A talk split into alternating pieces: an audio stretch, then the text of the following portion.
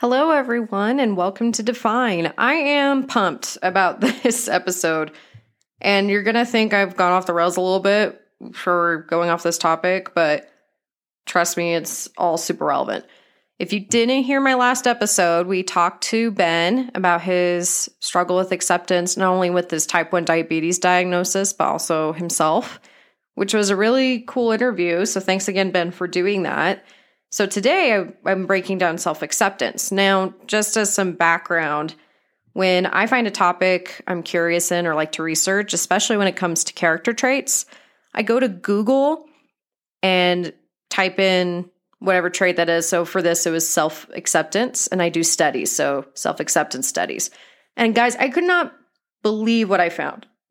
I was actually really excited about it because the last couple traits we started with self awareness, then we had self trust. Now let's add self acceptance, and it's all evolving around similar topics. And you'll you'll see what I'm talking about. So, in a study by the University of Hertfordshire, hope I'm saying that right, back in 2014, they they partnered with a couple nonprofits called Action for Happiness and Do Something Different. They did a survey of 5,000 people asking them how often they practiced the happy habits. And obviously, didn't say, Do you practice the happy habits? They gave specific examples. So you're probably asking, like I did, what are happy habits? So here they are. Here are the happy habits. And these came from the 10 Keys to Happier Living framework that was developed by the Action for Happiness nonprofit group that partnered with the university.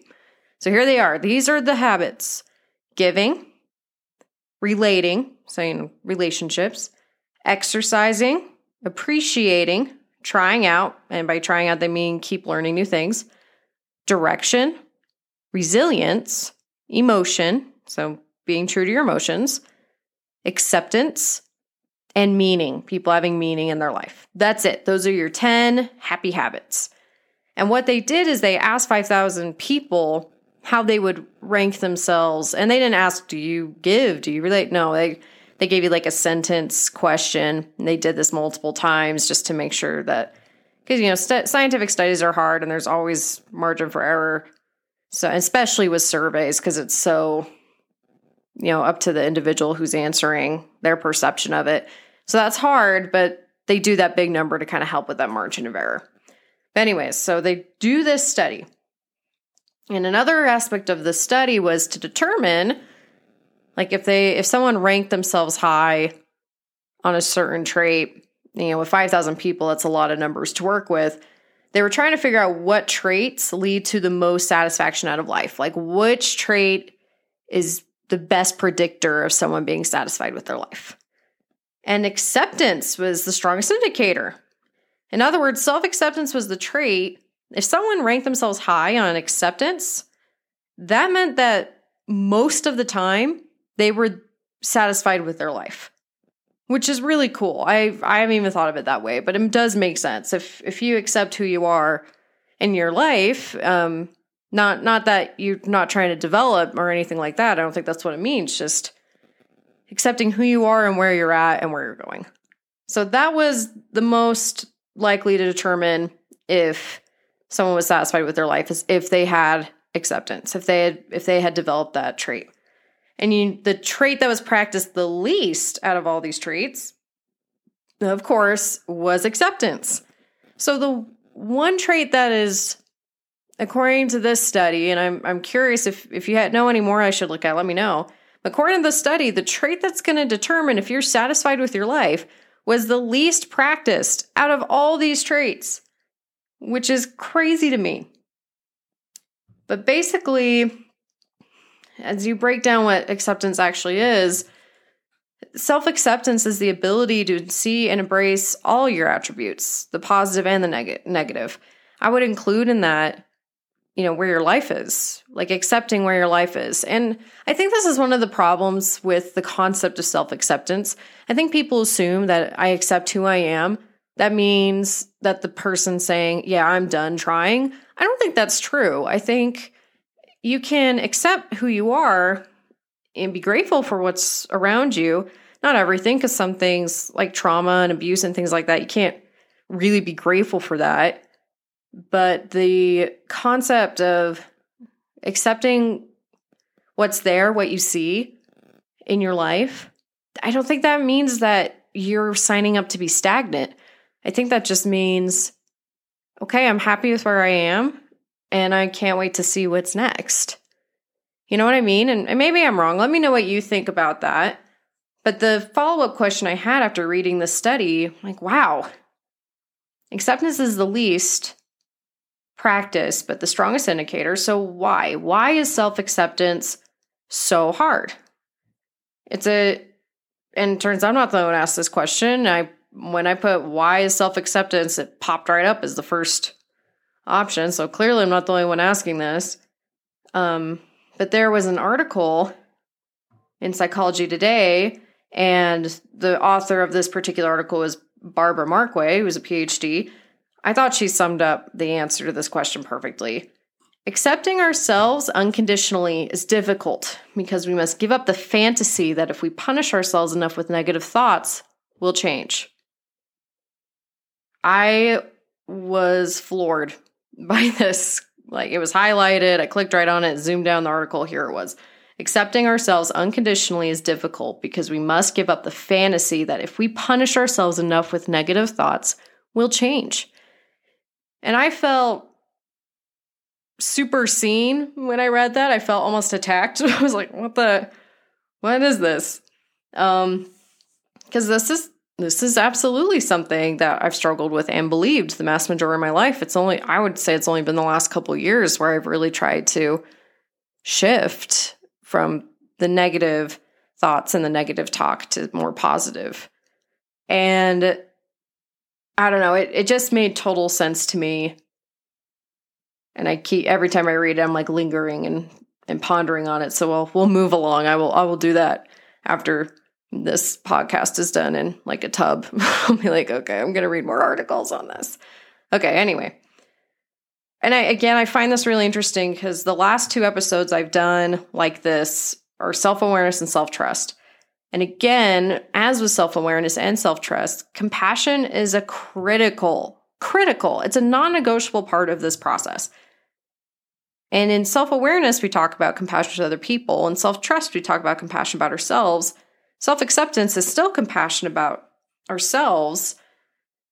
I don't know. So if, if you know of anyone who compassion is a defining trait of theirs, please go nominate them on my podcast, kayleespeaks.com slash podcast. I would love to talk to them because this is turning out so far in these interviews. I'm curious what the next couple are going to be like. But compassion seems to be a critical part of developing these very important traits internally and externally. So, yeah, please let me know. The next question I had with this is okay, I'm reading about self acceptance. Isn't this kind of the same as self esteem? And thanks for putting up with all the quotes in this podcast. There are just a lot of talented people who have researched this topic and have said things way better than I could. So I want to give credit where credit is due. So, as I searched this self acceptance versus self esteem, the quote by Leon F. Seltzer, who's a PhD as well, um, quote, self esteem refers to specifically to how valuable or worthwhile we see ourselves. Self acceptance alludes to a far more global affirmation of self. When we're self accepting, we're able to embrace all facets of ourselves, not just the positive, more esteemable parts. So basically, self esteem is something that we determine we get to determine what we think is worthwhile in ourselves. We we decide what our self-esteem is based on. What traits, what gifts, what talents. And when we're doing good and when we develop those things, increases our self-esteem. Now this isn't bad. I don't I don't think and I don't even think this doctor's even saying that this is a bad thing. But the difference is self-esteem is the traits that we determine are worthwhile. Self-acceptance is embracing all of our traits, which I find very fascinating and love. And I'm loving how these different pieces are coming together because when I think of, okay, well, how can I develop self acceptance? The same answers came up with developing self trust and self awareness. And the one that's seems to be strongest across all three is developing compassion for who we are, speaking kindly to ourselves, to start, and that helps us speak kindly to others. What helps you? What helps you be more compassionate for yourself? I, I know for me personally, and I, I know not all my listeners may be religious or not, so I'd love to hit, hear your take on this. I know I know for me, one important aspect into accepting who I am has been involving God. You know, I, I truly believe that the more we involve God in our lives, the clearer we can see our worth and ourselves and how much we're loved. Not not just by a higher being, but by the people around us and and again ourselves. We're able to see ourselves through a much more compassionate lens. I know there are other ways to do this. There are a lot of really cool techniques. And that's just my way of of approaching this particular dilemma since compassion is difficult. And I'd be curious what you guys do. What do you do? What do you do to help develop more compassion on yourselves? Is it a gratitude list? Is it you know, just a good strong relationship that with someone that can see you a little more clearly? I I just be curious. But anyways, I I love that the last few interviews have all, in one way, shape, or another, been about people's journey to finding to finding happiness and being a happier person. And I love that because I feel like that's me and I feel like that's a lot of people. What are we doing to become happier? And how are we doing it? And how can we be better about it? How can we more efficient? I'm a very efficient person. I, I want to go, what is the quickest way to achieve this goal? And it's, I don't know, it's just super fascinating. I'd love to hear your feedback.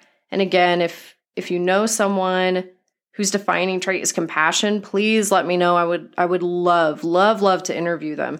It seems to be such a key trait in all the stuff I'm researching and sharing. So I'd love to talk to someone who's really made it a part of their journey is to develop compassion. Anyways, thank you so much for listening. I'm sorry this one was not not all over the board. There was focus. I just got so excited about finding this study. I get really excited when I find studies like that that just answer more in depth than what I was even hoping to find. So, thank you so much for listening and have a great day.